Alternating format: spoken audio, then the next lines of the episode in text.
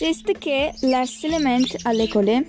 En France, un enfant sur 10 est victime de l'harcèlement, un phénomène en violence de répéter sur une victime qui peut être verbale, physique ou physiologique et qui a lieu devant autres élèves.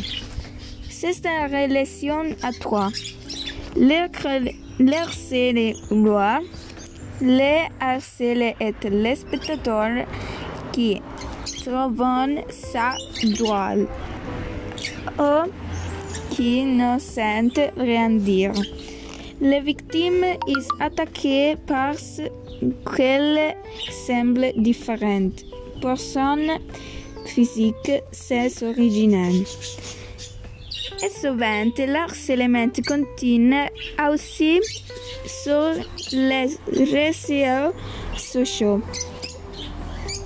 Le harcèlement peut avoir de graves conséquences sur la santé des enfants victimes. Ils souffrent et n'osent rien dire aux adultes.